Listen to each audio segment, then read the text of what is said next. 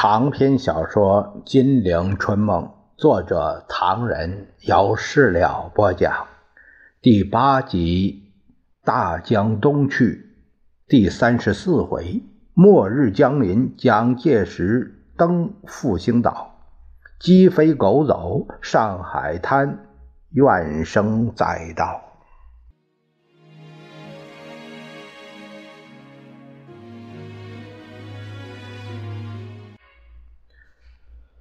咱们书接上回，却说司徒雷登脸色苍白，气得直发抖。他问安德堡：“怎么搞的？让他们长驱直入？大使馆尊严何在？”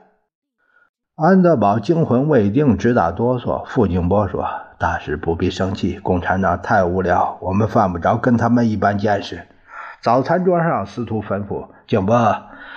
给我办两件事：把今晨的情形通知国务院，通知有关人员，今天下午在法国大使馆住宅中召开北大西洋公约国家的外交代表会议。是大使。入晚，司徒又要傅静波，你报告给国务院，共产党进南京已一天，岂无官员来大使馆？这些村野比夫闯入我室，此间外交团都觉得滑稽，也引以为忧。英法在同一时间也有类似情形，但未伤及骂人，也无劫掠行为。一般认为这是共产党的士兵偶然行为，或非官员所指使。下午三时接获指令，命我向北平、南京同时提出严重抗议一事。业与中共并无外交关系，此事殊不易为。共军进城以来，纪律之佳，尚前所未见。呃，此点使我痛心万分。据国民党军官告我，长江天线防线等于三百万部队火力，一旦失去，士气莫及。他们和我们陆军、海军武官一致支持坚守长江，海陆空配合行动，受国防部统一指挥，再用白银发军饷，使士兵们丰衣足食，长江必可坚守。或将变更共党的政策，但今日无法再提，而使我对蒋介石万分遗憾。赖普汉现在上海。他在华府时，对于尚未动用的经济总署款项五千四百万美元，与国会曾有所辩论。以我们的角度看来，为了国家的利益，这笔钱最好用来稳定中国的币制，并使中国政府能够用白银来振奋长江守军的士气，而不必再再办救济工作或从事任何建设。因为这样做法，大部分美元势必落入。国民党官员口袋之中，而自坏的一方面来看，这笔钱在战争中完全浪费，并给予共产党一种他们呃所谓要求过的协助。目前而言，这笔钱建议且慢动用，视为上策。正因为失去南京，使我了解到国民党。军事机构由于不顾士兵死活、克扣军饷、贪污成风，因而造成全面溃败的可怕局面。库务处代表巴格尔告诉我，某中国将领紧握三千万银元不发出去数月之久。我曾前往质问，他们用一种可笑的态度回答我说：“已有一部分到了士兵的手中，实在是无耻之尤。”南京的司徒雷登在痛骂蒋介石，杭州的蒋介石却在痛骂司徒雷登。OK，蒋介石恨恨地骂着：“谁叫你留在南京看我们笑话？该死的小狗匪，怎么不把你给扣了？要是有几个三长两短，那才热闹。”家伯，该休息了。过几个小时，我们要动身了。我是这样想。蒋介石丝毫没有睡意。美国派司徒这个老混蛋在南京做媚眼，里头大有文章。难道他们要改变对华政策？蒋经国气愤地说：“早有人说过，美国在耍花枪，不然司徒留在南京做什么？他的干儿子傅静波又在忙什么？南京是在二十三日十一夜丢掉的。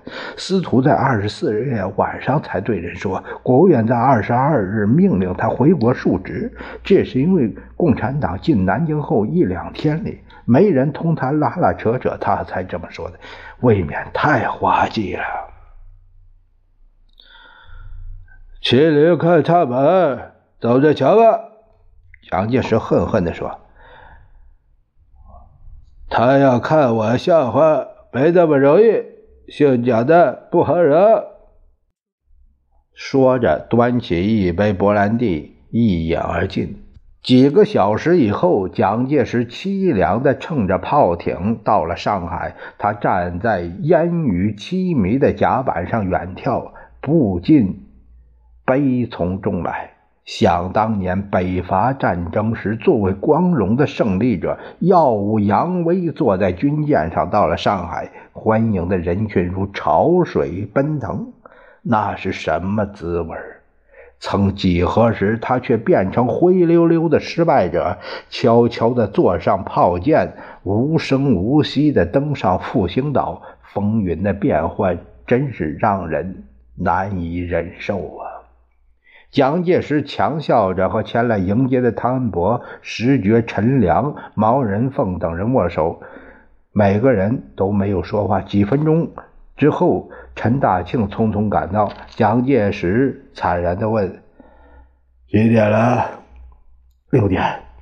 ”“要不要吃晚饭？”“呃，我要到上海看看。”啊，汤恩伯结结巴巴地说。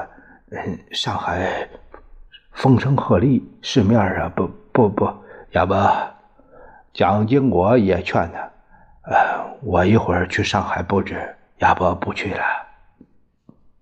蒋介石虚火上升，他勃然变色，我要去，我一定要去，等到够肥就到上海了，我偏要去，我偏要看看上海是个什么样子。众人相顾无言，明知道这样做毫无好处，也知道蒋介石对上海的感情，那是他的发迹的地方，七情尤胜故乡，只得戒备森严，领他去参观了几个汤恩伯经营了好几个月的防御工事。这几个防御工事是汤恩伯模仿杜聿明守四平街和松花江桥头堡的工事这个结构设计建筑的。全部钢骨水泥，每一个主堡垒之下有地道贯通附属各堡的机关枪阵地，粮食、用水、柴炭、弹药储备齐全，视为第一线。第二线是长壕，钢筋水泥壕内可行走吉普车，纵横交错，并辅以竹签、铁蒺藜、壁弹钢板。电网等物，第三道是木城，就是这是浪费了无数人力物力的庞大工程。木城用合抱巨木植树，每一根木柱都有一丈以上，埋进土内二尺至二尺五寸，露出地面的有八尺余。木柱与木柱之间的空隙仅为三四寸宽，木柱上下用铁锁。横梁贯连，偌大一个牧城，把全上海围在里面。东起江湾，江湾机场也包括在内，蜿蜒向西，包括北站、西站，而至龙华以至黄浦江边。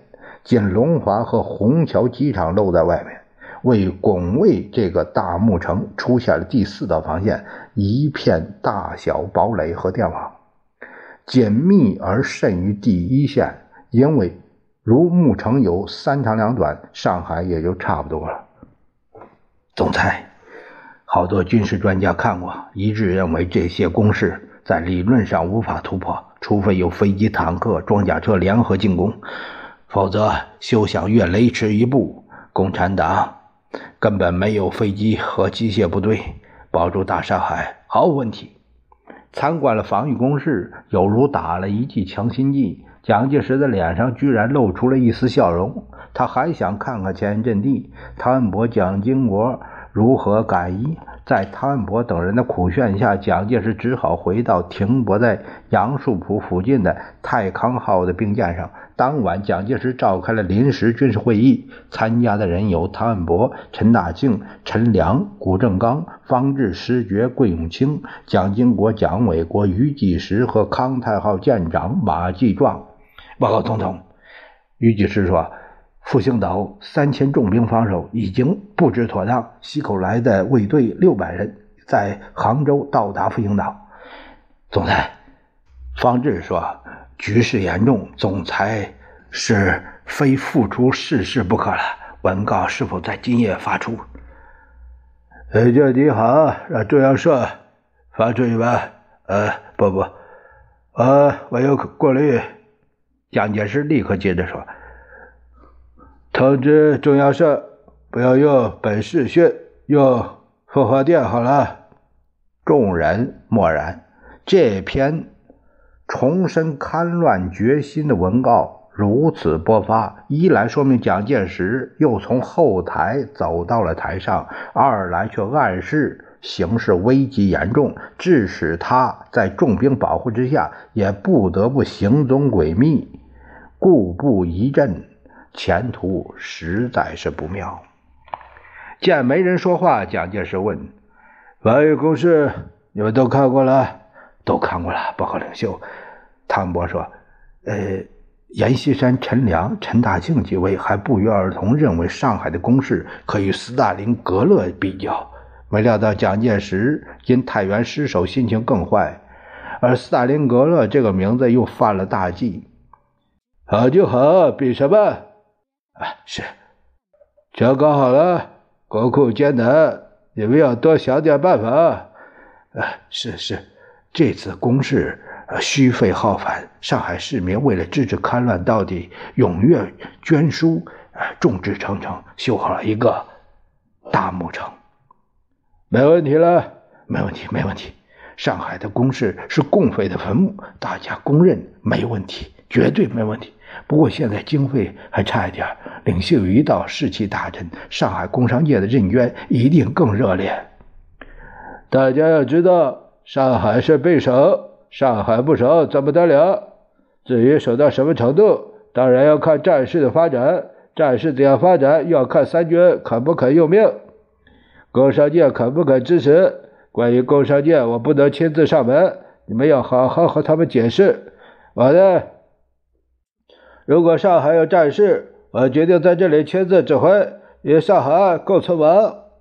为了提高士兵性，呃，明天起分批召见团级以上军官，勉励他们重振黄埔精神。报告领袖，桂永清说：“呃，如果可行，不妨拿大头发军饷，这可以提高士气。”大头，蒋介石一怔，但略一思索。拿出当年上海交易所时期的薄劲儿，啊，大头就大头，核算核算。他默算了一会儿，又言归正传：“呃，我可以对工商界透彻说明，共匪一道，共产共欺，杀人放火，无所不为，无恶不作。到那会儿，想要国军保护来不及。上海决战之际，对他们关系之大。”大的不得了。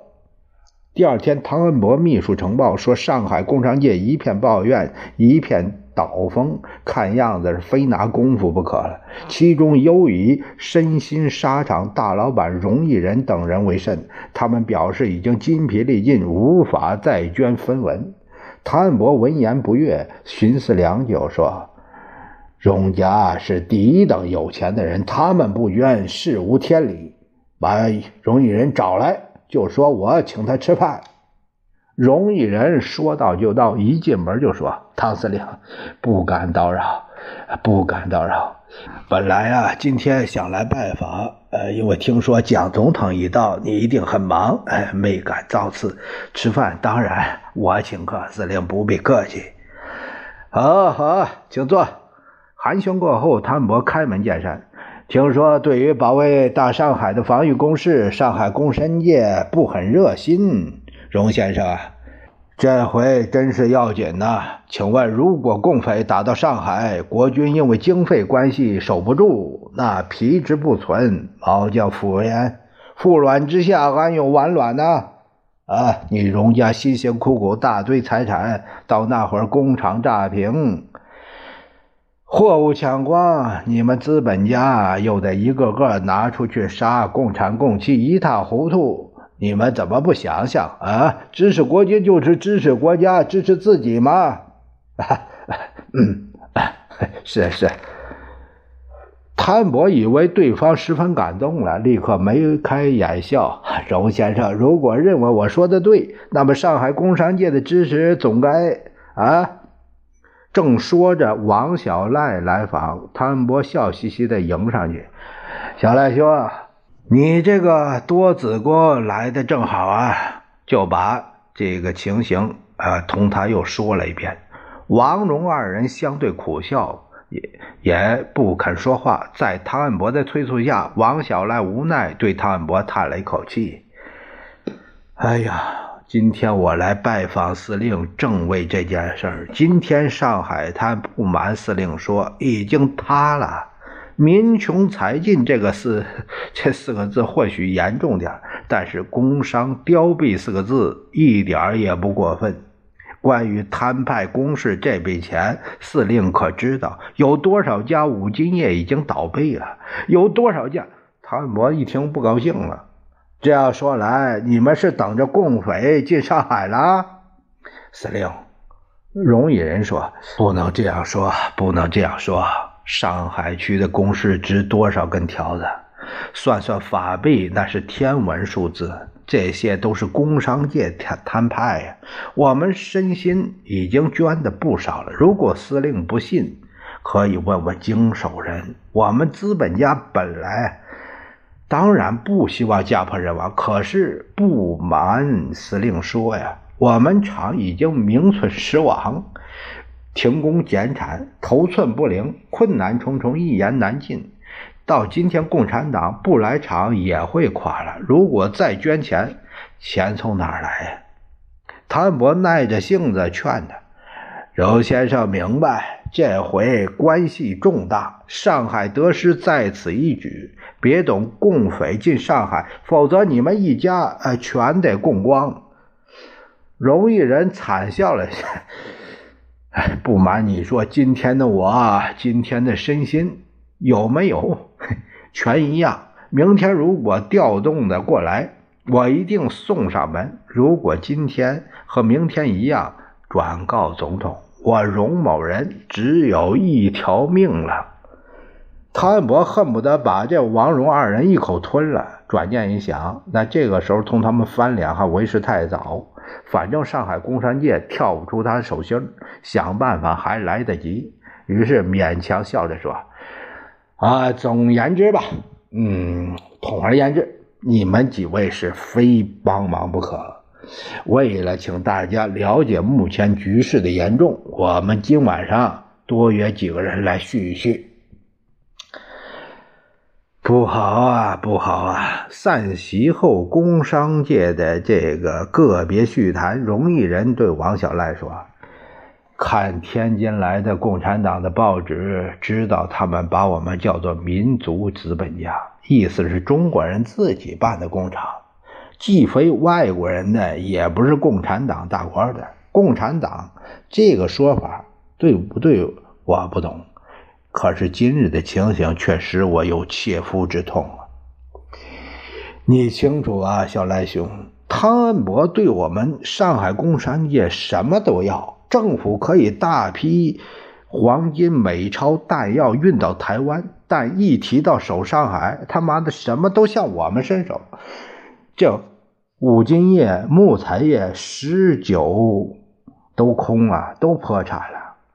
征用的巨木超过两百万根，收购为名勒索是实，钢骨、水泥被征用的数字难以令人相信。拿来造国际饭店，至少可以造它三五座。一方面榨干我们上海老百姓，一方面他们变了成了财神。去年冬天他们造工事，水泥敷上之后没有保暖，水分没干就给冻住了。到今年春天，这批钢筋骨架碉堡已经有了裂痕，偷工减料，谁看不出来呀？五今夜有人对我说：“插在地上的钢板原定入地二尺五寸，其实只有一尺多点那揩油揩到……”王小赖苦笑着说：“哎，我听得多了。汤恩伯攻势做得再好，上海恐怕同样要放弃。外面都在骂，都在叫，都说上海戴上了一顶防御帽子以后。”无数物资都给他们接收过去了。谭恩伯分明是重演接收上海的好戏，他赚饱了，我们太惨了。河南人在战时最恨水、旱、黄汤，现在轮到上海人来恨汤恩伯了。现在连杜老板都吃不消。杜老板昨天还在油灯旁跟我愤愤地说呢：“上海是汤恩伯来接收的。”不是接收，是接收。现在是从他手里送掉了。你说上海还能不能守？守什么呀？荣毅人长叹一声：“刚才我还没说完。唐恩伯开刀就是，都是我们这民族之资本家，他们自己的工厂商号没有摊派。”了不起，贪一丁点儿，而且最后赚饱了还是他们自己的，那我们算什么东西呢？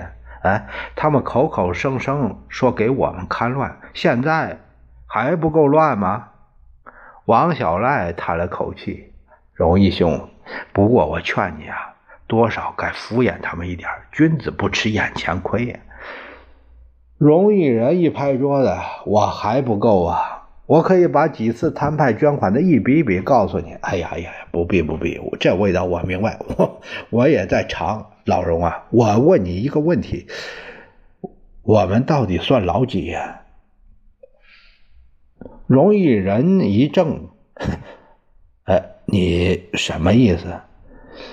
王小赖苦笑着说：“共产党说我们长，国民党说我们短。”我们到底算什么玩意儿？你也看到，南京失守后，老汤的上海防御更紧张。虹桥、皇家花园、南翔大厂、真如一带民房统统的拆干净，无数难民涌涌向上海。这批人，那不是中国人吗？田地变成了壕沟，房舍变成废墟，粮食变成军粮，一家家都给散兵地痞抢劫。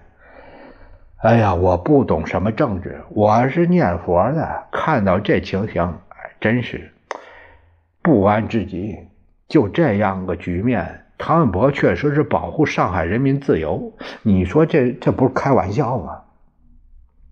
荣毅人叹了口气：“你也知道，老汤已经公布过了，说要征用上海市的高楼大厦和共军进行巷战。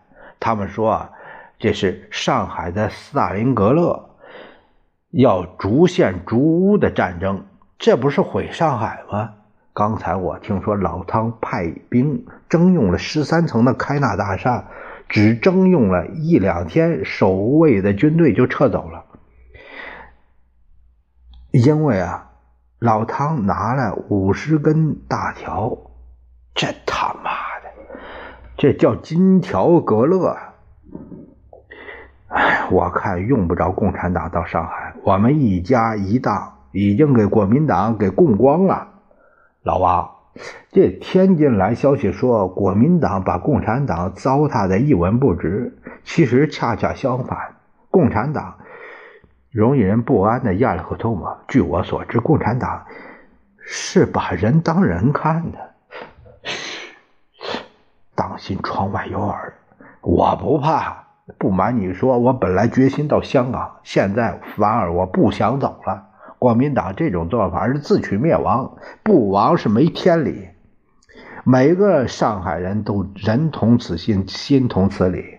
至于共产党，我想即使坏，他也不可能比现在更坏吧。老实说，如果国家强大，我们不做孙子，我那几间厂子全部给国家又算什么？今天的我纵然是一贯家财，也是束手待毙，毫无办法呀。小赖兄，何应钦在上海就待了二十个小时。可上海人就给他吓坏了。二十四日一早晨，有个参加军事会议的人告诉我，表面上看来上海是决定死守了。可是何应钦有个非常微妙的暗示，说上海一面作战，一面抢运物资。这不说的很明白吗？物资抢光，把我们上海人的民脂民膏给刮光，上海就不必守了，来一个战略撤退。人家说国民党是瓜民党，我还以为说呢，那太缺德，太刻薄。现在看呢，一点儿也没错。哎呀，何应钦上飞机之前对大家说了：“我们广东再见。”大家都知道，守上海不过是说说而已。问题是上海不守，那等我们去了广州，那他们不知道又该去哪儿了。那你决定怎么办呢？王小赖苦笑了一下：“我是说，上海守不住啊，广州也守不住。国民党气数已尽，我们何必给他们撑明门面？哎呀，我们也不是傻瓜。老汤要拿我们当孝子使唤，那为他们办后事儿啊。这正是不给人家当孝子，就要自己。”早决断。